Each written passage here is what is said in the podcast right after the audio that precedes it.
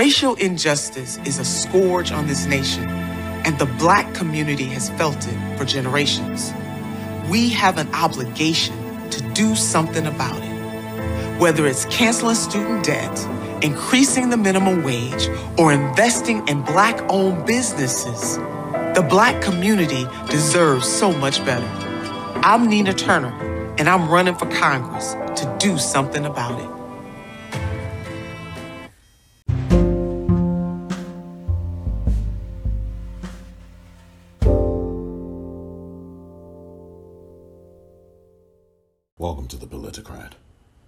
I'm Omar Moore. It is Sunday, July the 25th, 2021. On this edition of the Politicrat, what is bipartisanship to you in politics? What does that term mean to you? I'm going to talk about bipartisanship and look at it with a lens that perhaps you may not have heard or looked through. Coming up next.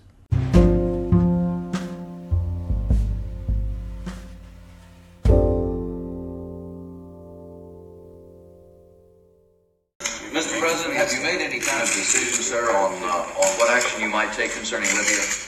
Uh, there's no time for questions like that. This is Chip's birthday, and uh, you want to do anything, sing happy birthday. Well, we just wondered if we're going to stop buying oil from Libya, sir. Uh, won't be. I, I'm not going to take questions on that. You're going to speak softly and carry a big stick, What? I want to do, and the reason that I mentioned the golf was a kind of a cue to the fact that when we have any moments when you really would like to use that on me, use a golf ball with my name on No. You mean I can take my vent out by swinging at Ronald Reagan? it. So the name is in the right place. And that was uh, some audio from a moment in the White House, in the Oval Office. Uh, President Ronald Reagan, the Republican, and the rather stentorian voice that you just heard in uh, also there was Tip O'Neill, the Democratic Speaker of the House. That was back in December of 1981. And the reason I start there, and I hope you're well on this Sunday, dear listener, is because the focus of this episode is bipartisanship. And what do you think that bipartisanship means in politics, particularly in US politics, but in, in any country's politics? What does that mean? And what's your take on it? And so that audio that you heard there was from a photo op between these two men. Now, President Reagan at that point had just begun the, well, just the first year of his first term in office. And if memory serves me correctly, it, this was the same year, 1981, that there was an assassination attempt on Ronald Reagan. I don't remember, I believe it was 1981. It may have been a little bit later. So a lot had been happening in that first year of Ronald Reagan's term in office. Of course, he served two terms as President of the United States. But the reason why I play that audio that you just heard was, and let me give you some background on it. The two men there, Reagan and O'Neill, were in the Oval Office, and Tip O'Neill was ha- having a birthday. And so President Reagan had invited him to the White House, to the Oval Office specifically in the White House, to exchange gifts or to give him a gift. And I think uh, Tip O'Neill gave him a gift as well, or gifts were given to both of them by a third party. And then uh, Reagan handed Tip O'Neill something, and you can find this on YouTube as well. And Reagan handed Tip O'Neill a gift for his birthday.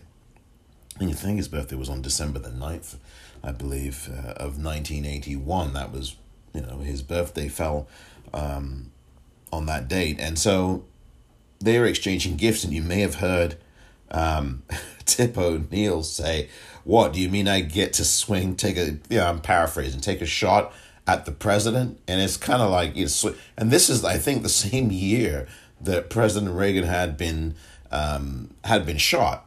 I mean, if you are of a certain age, you will remember that. Um, and that was also the same time that James Brady, the White House press secretary, had been severely injured and, and paralyzed from the waist down, um, and uh, for the rest of his days, obviously. And it was a it was a pretty that was a really horrible, horrible time. Um, and you know, unfortunate, unfortunately, these kinds of events are not new in United States history or in United States politics, and so um, it was quite a year, nineteen eighty one. You know, Reagan had not covered himself in any glory. His legacy is not of being the great communicator; it's being of someone who committed, uh, quite frankly, with his help of his cronies, committed a lot of crimes, and committed treason, by the way, to get into the White House Ooh, but don't tell anybody about that. You know, when he when he negotiated as a non-elected person with with Iran and told them, look, you know, if you hold off releasing these hostages until after the election, I'm sh- I promise you that I will get you the, a better deal. And that is exactly what happened. And then you had the whole arms for hostages, you know, Iran Contra event that happened just you know a few a little short time after that and you know the whole thing with I don't recall and all that. I mean I'll never forget that. Reagan on the witness stand claiming that he didn't remember anything. And it's true you know I mean maybe that was true because of course he developed Alzheimer's. So 1981 was rather turbulent and then the the 80s were turbulent and it was a disastrous two terms under Ronald Reagan one of the worst presidents that this country has ever had. In fact, I would submit one of the most consequential presidents in the wrong way and for the wrong reasons than we, that we've ever had in the United States. If you really study the history of those eight years, that is exactly what Reagan was. He killed unions. He killed off the fairness doctrine through the through the uh, FCC in 1987. He again was involved in treason before he even got into the office in 1980 and really hurt Jimmy Carter in that way, undercut him because Jimmy Ho- uh, Jimmy Hoffa, listen to me, Jimmy Hoffa. Although Jimmy Hoffa was certainly a figure around the 80s as well. But Jimmy Carter is who, who I'm trying to mention here. Jimmy Carter had essentially secured um, an agreement or a deal with with um, with the hostages. It was something that, or at least would have benefited him if I, I remember the exact history. And then Reagan completely undercut that. And this is not someone who was even in any political office at the time. And like Nixon, roughly what, 20 plus years or less than 20 years before him, only 12 years before him, another Republican commits treason. I played you the tape with uh, LBJ on the phone to the Republican Senate leader Everett Dirksen and uh, that infamous phone call in 1968, just a few days, October 68, before the presidential election of that year. Remember, LBJ earlier in the year of 68 said he is not going to seek the nomination after all the stuff that happened with Vietnam and the Gulf of Tonkin. He was very unpopular um, at that point, even though he had um, signed the Voting Rights Act and the Civil Rights Act earlier on in 1964 and 65. VRA in 65, Civil Rights Act in 64. And, you know, he, he ran his course, LBJ. And so um, LBJ, LBJ and as president was on the phone with uh, Everett Dirksen. And you remember LBJ is a part of the, was a part of the Senate, was a Senate leader, um, was the president of the Senate at one point as well when JFK was in office. And again, this phone call, which I've played several times on this podcast over the last year or so, if not longer, was was a really telling phone call, and LBJ says, "You know, Everett, that's treason." And Everett Dirksen, the Republican Senate leader at the time, in '68, says, "I know." And it's just it's, it's kind of this resigned I, I know, you know, the tone of his voice, you have to hear it.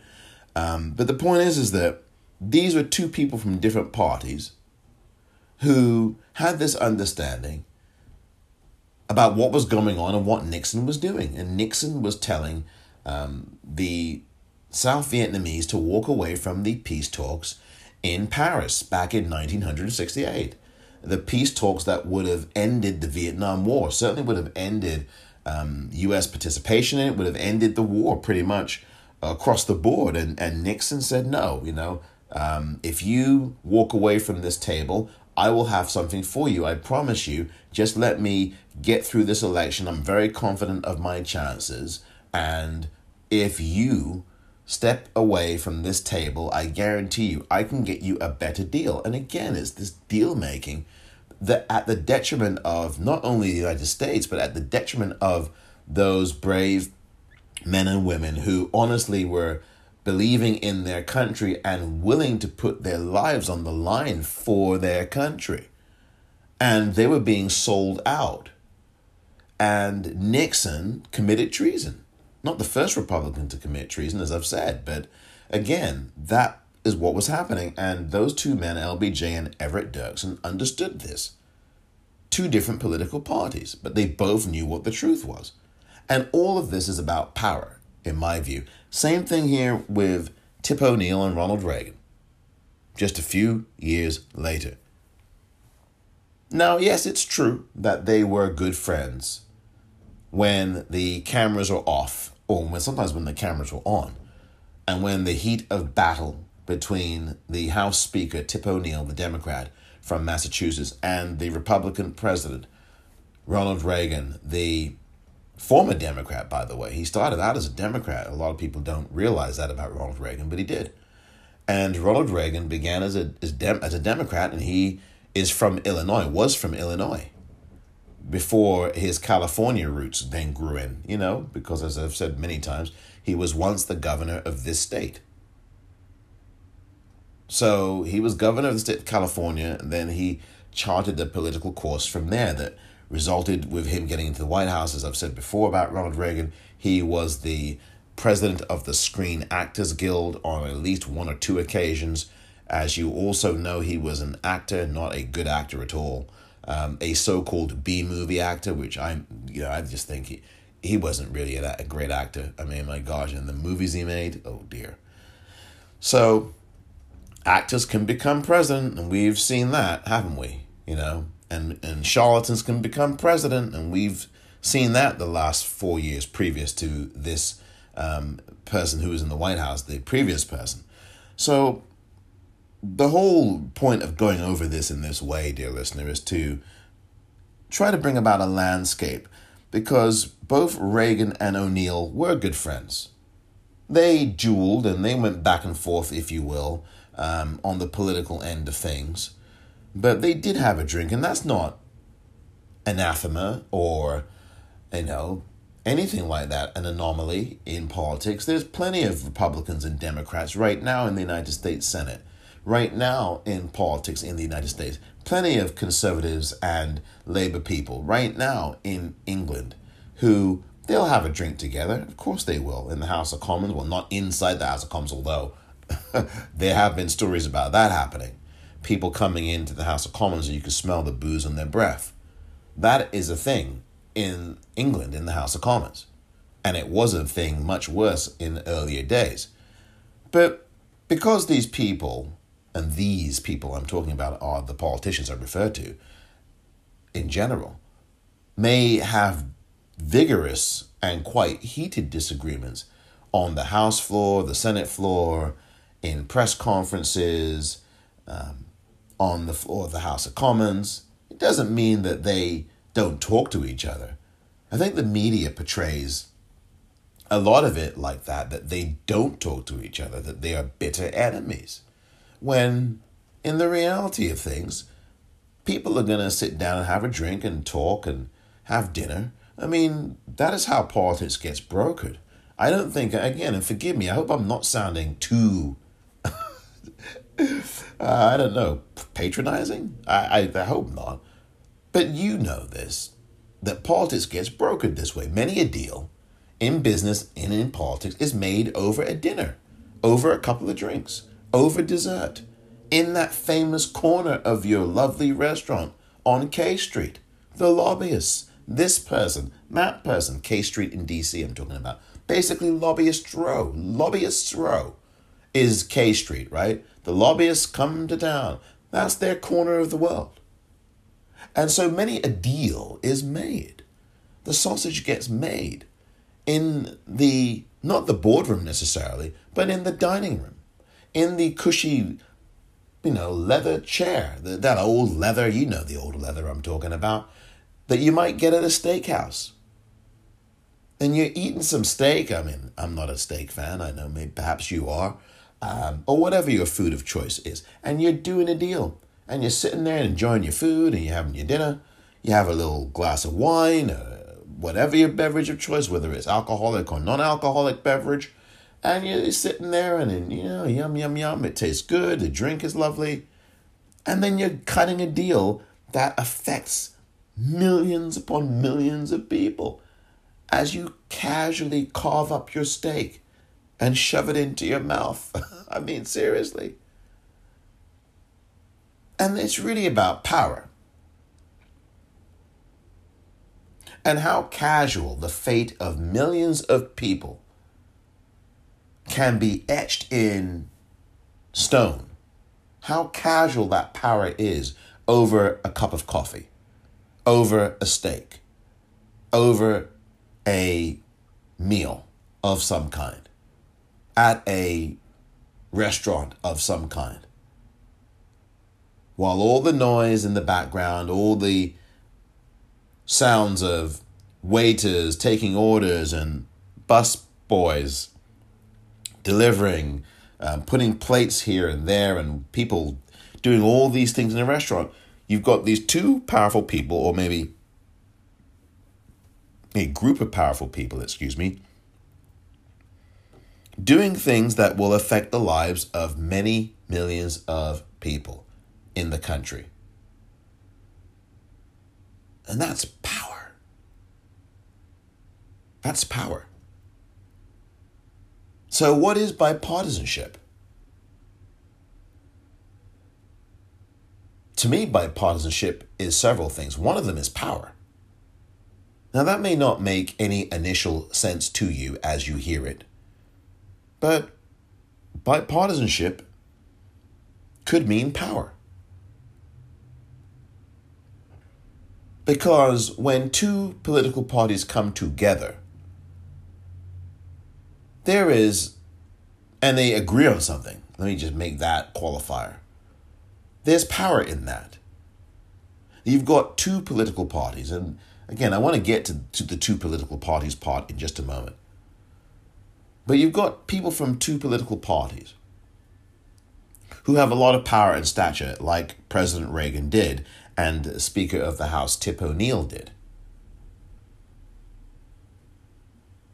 And I know people will focus on the fact that they got along, and they did.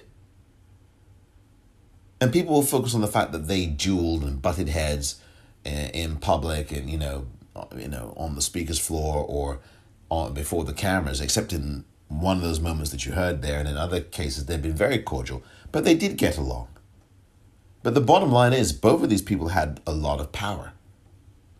And once two political parties agree on something and then they consecrate that in stone, that's power that is being wielded and effectuated by two political parties, particularly by the, the representatives of those two political parties. Tip O'Neill had a lot of power as the Speaker of the House back in the 1980s. A lot of power, immense power. If I remember correctly, and I'm doing this from memory, not because of anything that I've read. I mean, what you're hearing from me is from memory. So, again, if I do get this wrong, um, I will make sure that um, I let you know. But at the time, the Democrats had the majority in the House, if I'm not mistaken. And Tip O'Neill was then someone who had even more power as a Speaker of the House because he could really effectuate things. And then, of course, ultimately Reagan had the last say because he could um, veto something or he could sign something. And then, of course, Congress could ultimately have the last say beyond that because they could override the president's veto. We've seen that happen. It's happened throughout American politics, US politics. But my whole point is, is that bipartisanship equals power. It means that two parties are in lockstep. And I want to get to this part about the two parties because bipartisanship also means a consecration of the system itself. That's another thing that bipartisanship means, as far as I'm concerned, is an entrenchment of the system. Now, I don't know that a lot of people think about it that way. And I've not, at least in my political travels and in my um, long indulgence in politics, have ever, ever heard, I've never heard bipartisanship described that way. But as far as I'm concerned, that too is bipartisanship. It is an ironclad confirmation of the system of these two political parties who many or some people would say is one party.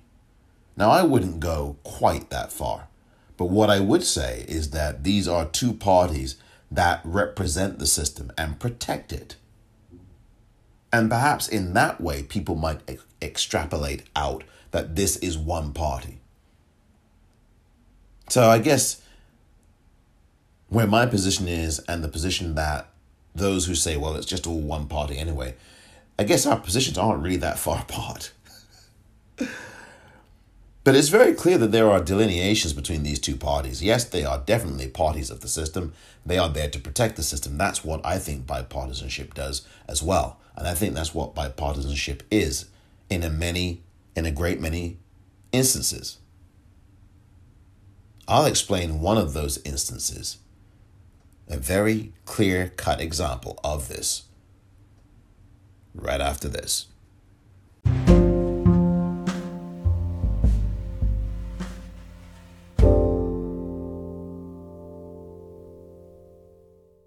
Welcome back.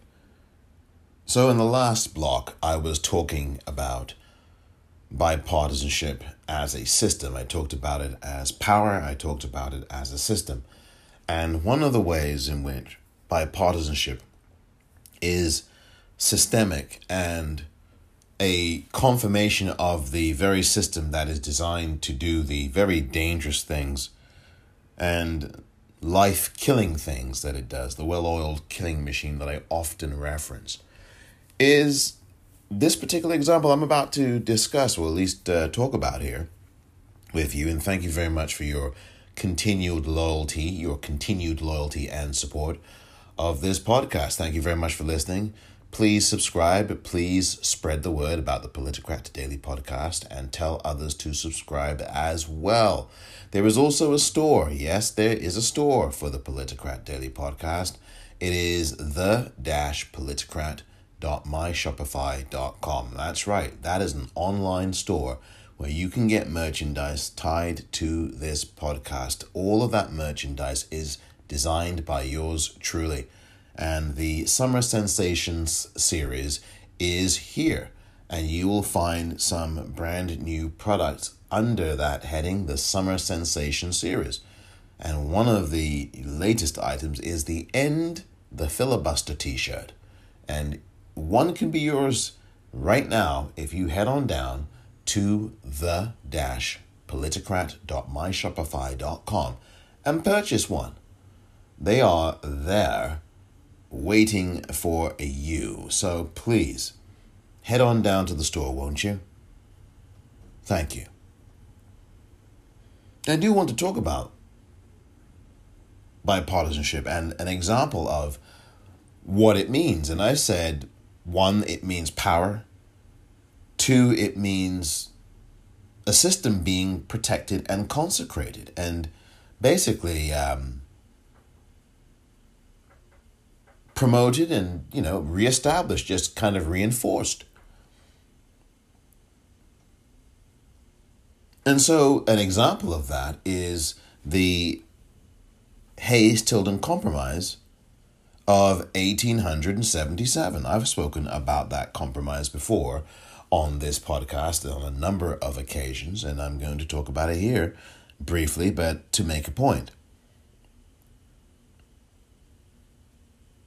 You want to talk about bipartisanship? The Compromise of 1877, uh, the Hills, the Hills,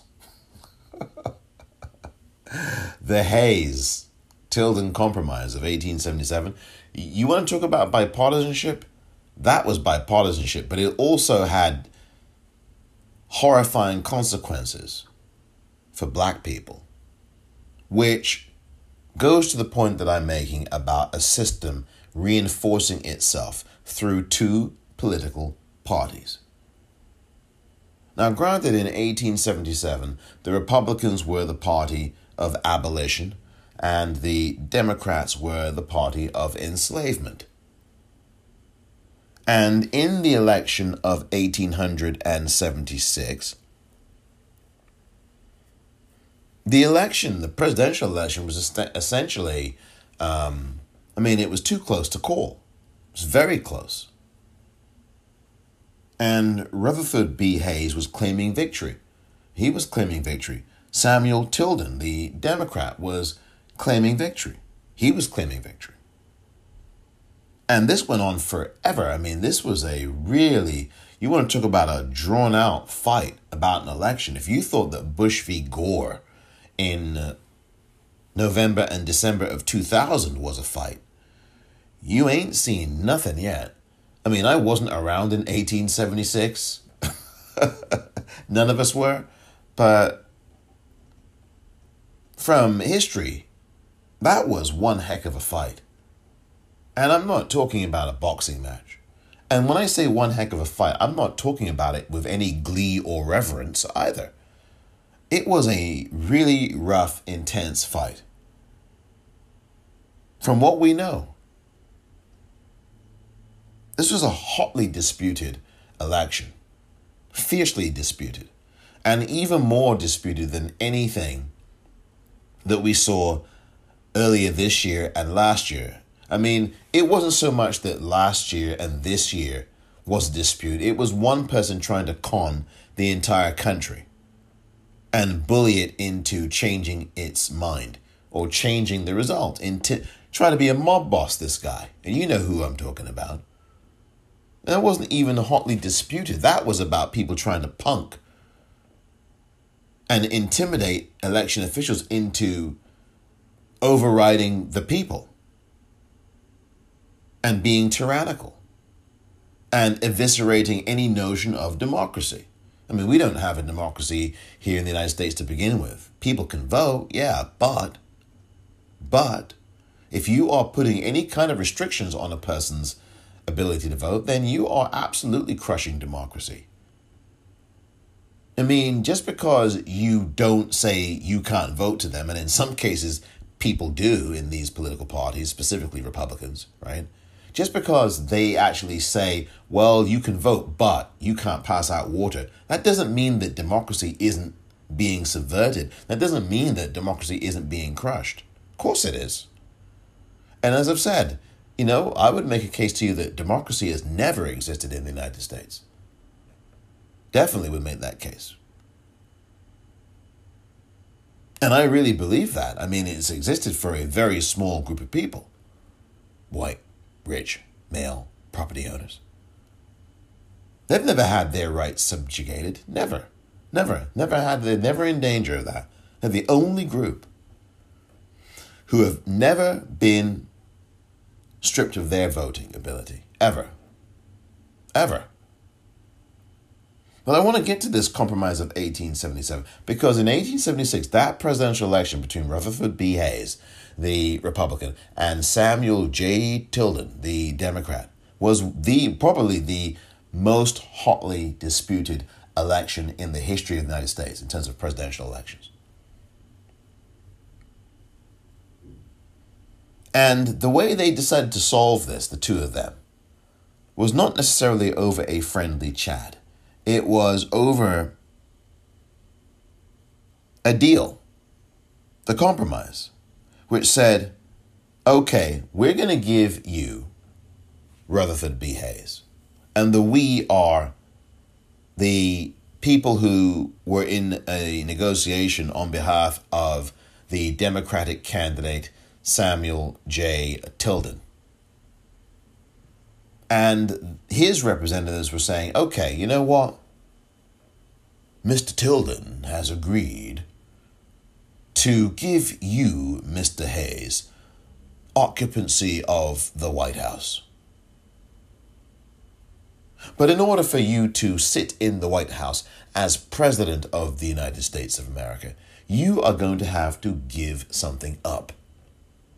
And that will have to be the federal troops that occupied several states in the south of the country. The federal troops that lined states throughout the south were going to have to go. And if you do that, then you can have the White House, Rutherford B. Hayes. You can have it all you want. As long as you take your federal troops out of there. You got to take the troops out of the South. Every last federal government soldier has got to leave. You know what was going on during 1876 and 1877? Reconstruction. I'll say it a little bit louder for those of you in the back. Reconstruction. Reconstruction gave black men in particular a new lease on life, if you will, in the post enslavement era, the post Civil War era. And for about seven or eight years, roughly, Reconstruction provided a lot of political power, a lot of economic power to black men and the political power saw black men in the Senate, black men in state houses, black men being able, in uh, many cases, to actually get the vote in some of those cases. And Reconstruction, if I'm not um, wrong about this, and I don't think I am, presented those kinds of powers for black men. Black women did not have those powers. This is why I keep saying that it wasn't until 1965 that black women got the right to vote in the United States. And I know someone's going to tell me, well, there is no right to vote in the Constitution. Well, that's true. It's not officially enshrined in any wordage, in verbiage in the Constitution. However, it is implied, right? Because the uh, 14th and 15th Amendments, 15th Amendment particularly, says that the right to vote shall not be abridged by race, sex, national origin, da da, da religion, da da da da da da. I think that's the that's the fifteenth amendment. So that's where the implied right of the right to vote comes from, even though it it's not officially enshrined that says this you have the right to vote. It just says voting cannot be prohibited based on these things. And the Republican Party for the last 60 plus years has been going on doing exactly that. They've been trying to abridge the vote, not even trying, they've been doing it. And they've been targeting race, national origin. Hello. Asians not being able to vote in some places with these anti voting bills. Black folk, Lord knows we haven't been um, allowed to vote. All of these bills, and thanks to the United States Supreme Court. And that's what I want to also get to for in a short little bit, I promise. But I want to get back before I go off too far off the blocks here, back to this compromise of 1877 because Reconstruction was going on and there was a new lease of political power for black men. And ooh, we can't have that now. We can't have those black men having all this power. Ooh, I'm so scared. And so we had Juneteenth in 1865 in June the 19th of June 19th, 1865. You know about the story of Juneteenth and how violent it was because people have to understand what the history was. And white people in the United States just would not accept that black people were freed from enslavement. They just would not accept it. Everybody who was white who was not an abolitionist, and that was a whole lot of people, that was most of the country, would not and refused to accept that black folk were freed individuals, free, per, free persons, F R E E, free persons. They just couldn't handle that. And so they got violent and they started to kill black people. They started to massacre black people. We then got to 1921, right? Greenwood, Tulsa, Oklahoma, the race massacre. Or I would say the white killing of black people. Let's get it specific so everybody knows what we are talking about here. I like specificity. Don't you? I know, really, I'm not trying to be funny here. I like specificity so that we all know what we are talking about. We all understand, right? We all are clear. We don't need the buzzwords. Those, those are amongst the most toxic things. Buzzwords, you know, innuendo. I mean, I know there's some fun to some of that. Ooh, innuendo and double entendre. I know, right? But this is not something that we need to have innuendo about. This is we need to put this spell this out on front street. And we need to be clear so that there is no misunderstanding. And we need that in communication, right? We need to be clear with each other and honest enough and direct enough with each other so we know where we stand. And there were so many massacres of black people around that time period. And this was before Reconstruction, during Reconstruction, and after Reconstruction. And let's have it absolutely right, dear listener.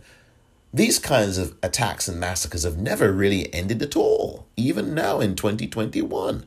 They really haven't. The police are the ones doing it. Right? And that's been going on for hundreds of years.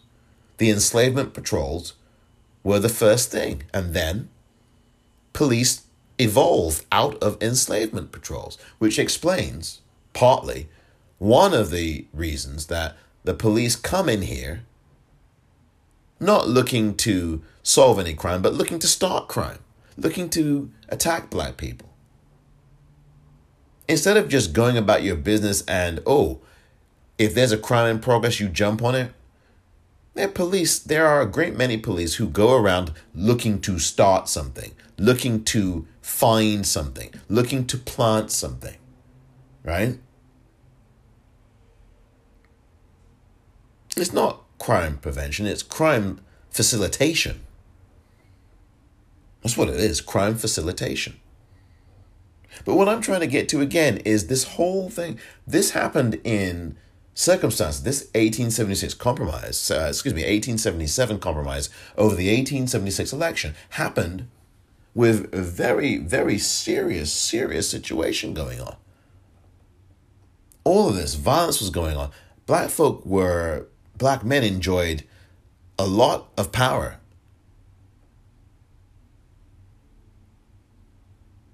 The Emancipation Proclamation, which didn't get enforced until at least two years later,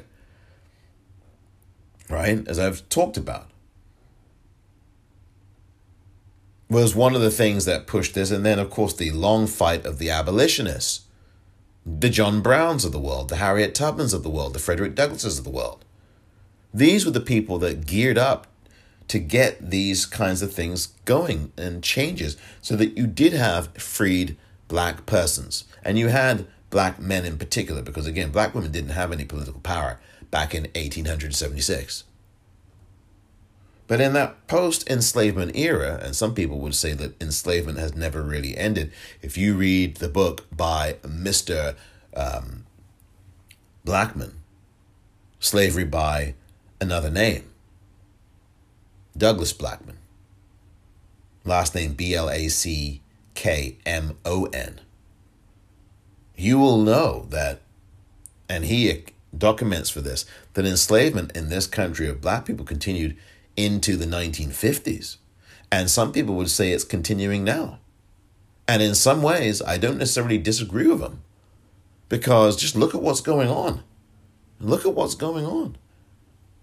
It doesn't have to be the actual shackles, but when you look at Crystal Mason, Crystal Mason in prison for five years because she tried to vote, because she tried to vote, she was told that she could by Texas officials. And you now put her in prison, in the federal prison sentence, and now another sentence for five years? I mean, what is that akin to? Her freedom is being restricted, right? So what where is that different from actual enslavement? I mean, she's obviously not being whipped.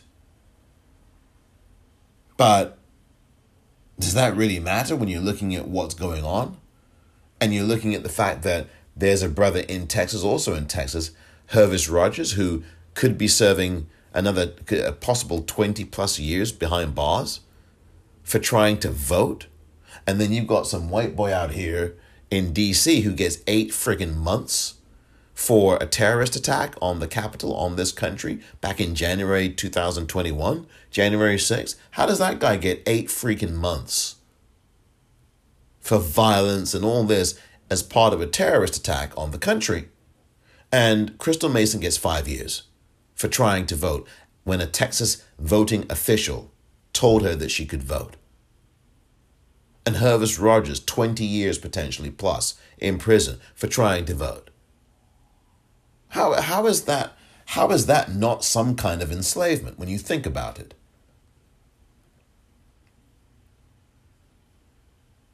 But I want to just get back again to 1876 and 1877 because all of this power was being traded back and forth. And you could have just put them at a steakhouse. You could have put them at Musso and Frank's in Los Angeles, California which I think is still open. I think it's 100 and some odd years old now. 101, 102 years old, Musso and Frank. You could have put them there. I've been to Musso and Frank. It's quite a place. It's one of these venerable old steakhouse type places, right? Where you go in and you've got those plush leather, the leather I was speaking of, these kind of old leather, you know, the kind of maroon colored leather, burgundy wine colored leather. You know, you sit on it, it makes a squeaky sound, you know, whatever that sound is. I can't I can't replicate it very well. And it's an old place. You can smell the history in that place, right? A hundred plus years old. Musso and Frank. If you're ever in Los Angeles, whenever it's safe to travel again, really, you want to go there and check that out. It's quite a scene. Had all the celebrities in there. And I think some celebrities still go there. A lot of deal making gets done there. A lot of Hollywood agents, a lot of anyone who's anyone, producers, directors, actors, as I've said, they go in there and they and celebrities. They go in there and they have a meal. They do deals in there. And you could have put both Tilden and Hayes in a Musso and Frank back in 1876.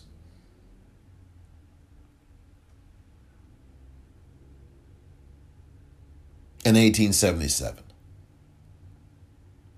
And removing those troops, those federal military personnel was the death knell of Reconstruction, and that and thus the death knell of black folk and political power and economic power.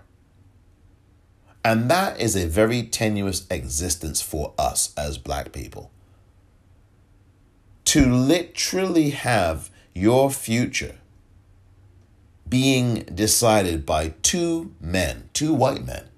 As I said earlier, people signing deals in a restaurant that affect millions upon millions of people. In between bites of steak, in between chewing steak, digesting steak, you have in the palm of your hands, on your fingertips, the fate of so many millions of people in your hands. And again, that's why bipartisanship is power. And also, that's why bipartisanship, as so dramatically illustrated in the Compromise of 1877, is about consecration of a system and keeping that system going.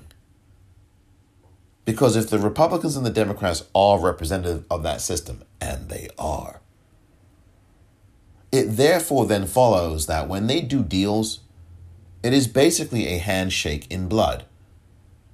And it is about allowing us a, a system that exploits black folk, that genocides Native Americans, that suppresses women of all groups. to continue to thrive. And in this particular case of the Compromise of 1877, oh my goodness me, it's an absolute reinforcement of the system at the detriment and to the detriment of black people. Rutherford B. Hayes did not reject that compromise. He basically said, How high do you want me to jump, Sam? How high do you want me to jump? I mean, I'm sure he almost said Uncle Sam to him, probably called him Uncle Sam. Go on, Sam. You know, boom, Samuel J. Tilden. And, you know, Rutherford B. Hayes, power, the White House. So he wanted power. And the next time you hear people describe women as power hungry and politically ambitious, you better check back with Rutherford B. Hayes.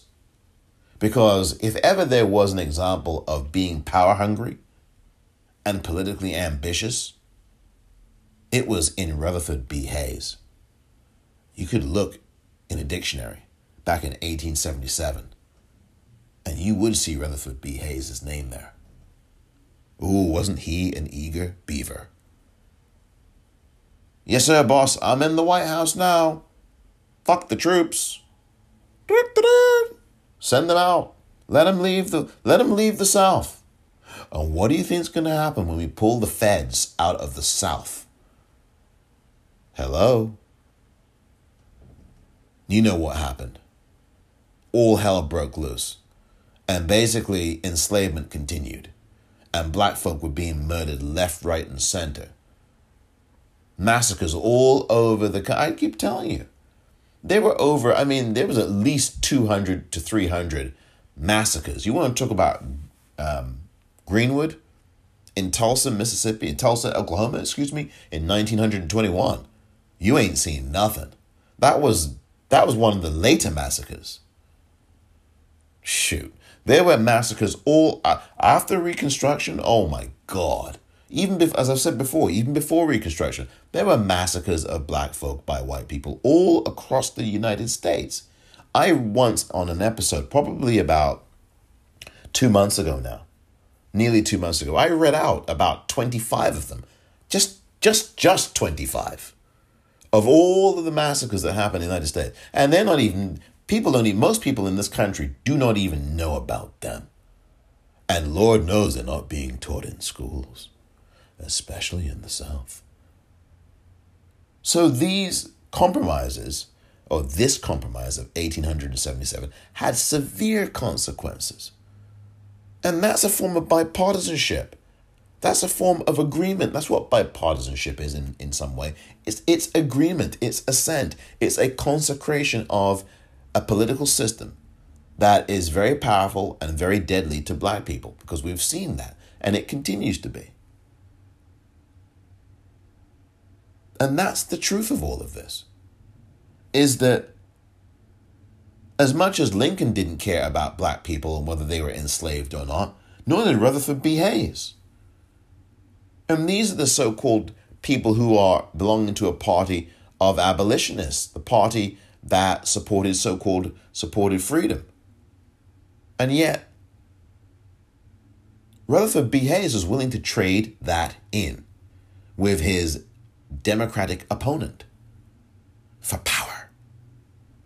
I said earlier, this is about power too. It may be most about power as much as it is about consecrating a system. My turn, my turn, I want power. My turn, my turn, I want power. But those black people over there, huh? No, they'll just have to suffer while I get my power shot. And that's what happened. All across the country, especially in the South, but across the nation, black folk caught hell. And when haven't we caught hell? When haven't we caught hell in these United States? I think the Compromise of 1877 represents the most powerful example of what bipartisanship is. And yet, when you hear the word bipartisanship being spoken of today by President Joe Biden, for example, you might tend to think it has a different meaning. But I really would like to know what people think that means because to me, bipartisanship is also about compromise. which I've laid out here over the last few minutes. It's about consecrating a system, it's about compromise, it's about power. That's what bipartisanship is. It's all of those things I've just mentioned.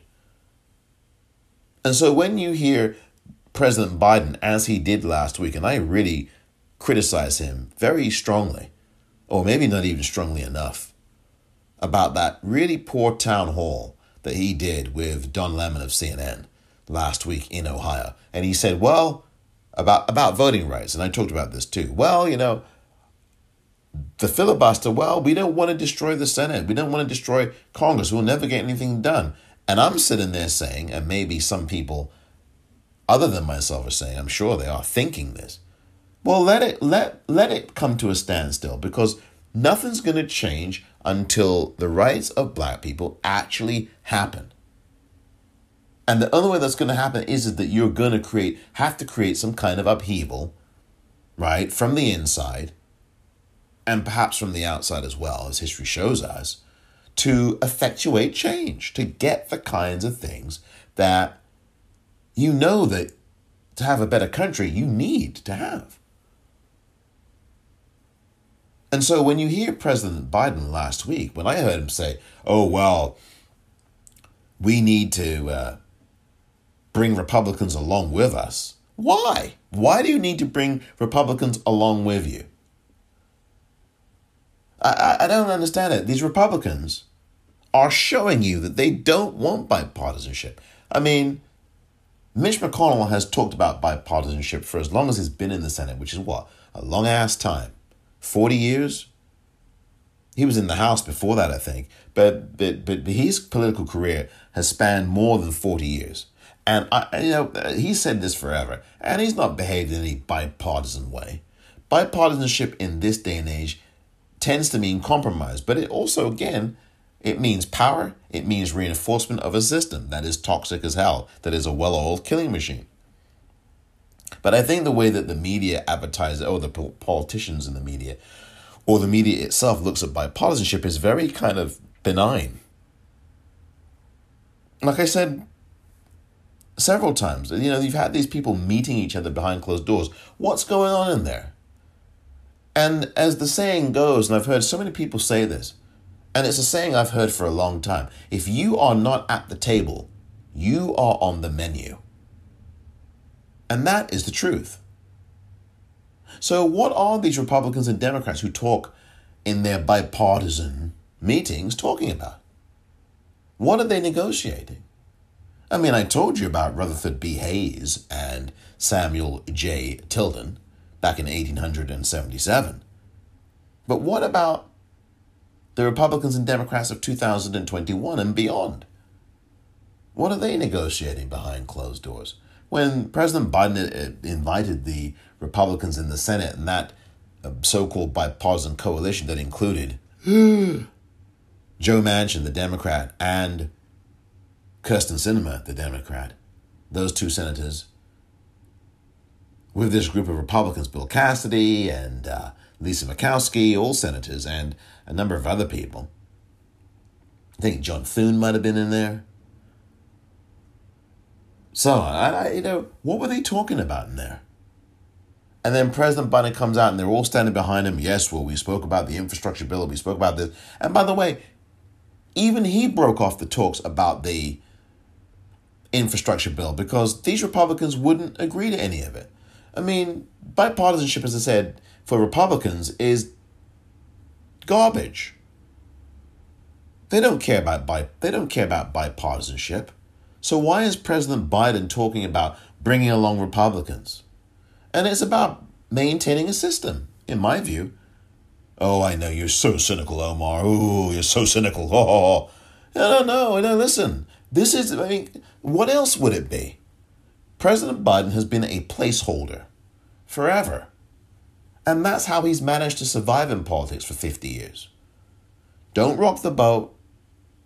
Maybe gently bend the boat. I don't know how you can bend a boat, but you know, that's the first thing that came into my mind. You remember that song from the, well, if you're of a certain age, you remember the song, Rock the Boat. Don't rock the boat, baby. Don't tip the boat over. You remember that song. Some of you do, right? Love that song too. Now, I almost want to sing it, but I don't almost want to sing it. oh dear. But that's what President Biden is. Why are you talking about, oh, we've got to bring Republicans along? Uh, that was the most one of the most astonishing lines of that town hall last week was when he said that. We've got to bring Republicans along. And they don't want to be brought along, Mr. President. They want power. It's that simple. They don't want to be brought along to anything. They want power. They want control. That's what they want. They don't want bipartisanship.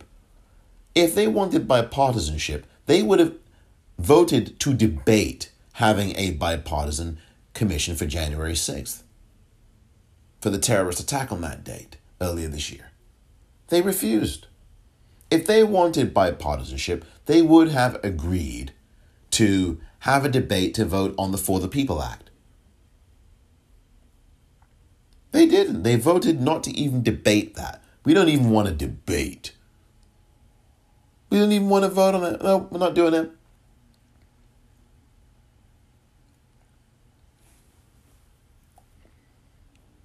They want power. They don't want bipartisanship, these Republicans.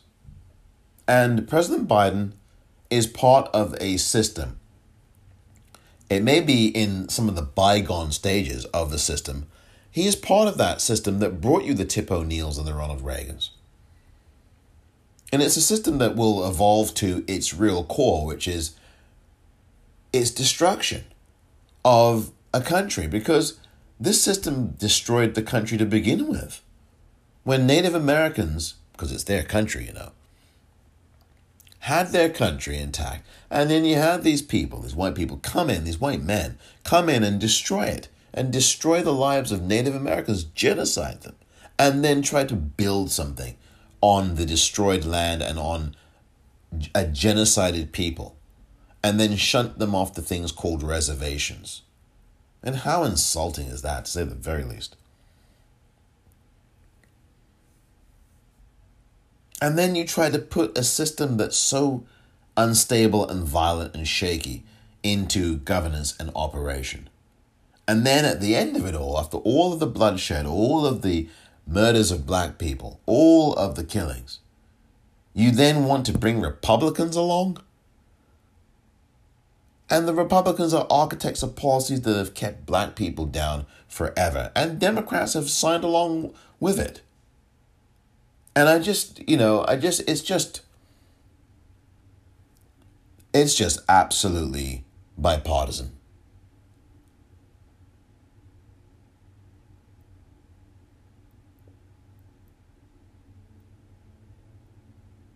Thank you very much for listening to this edition of The Politicrat. I'm Omar Moore.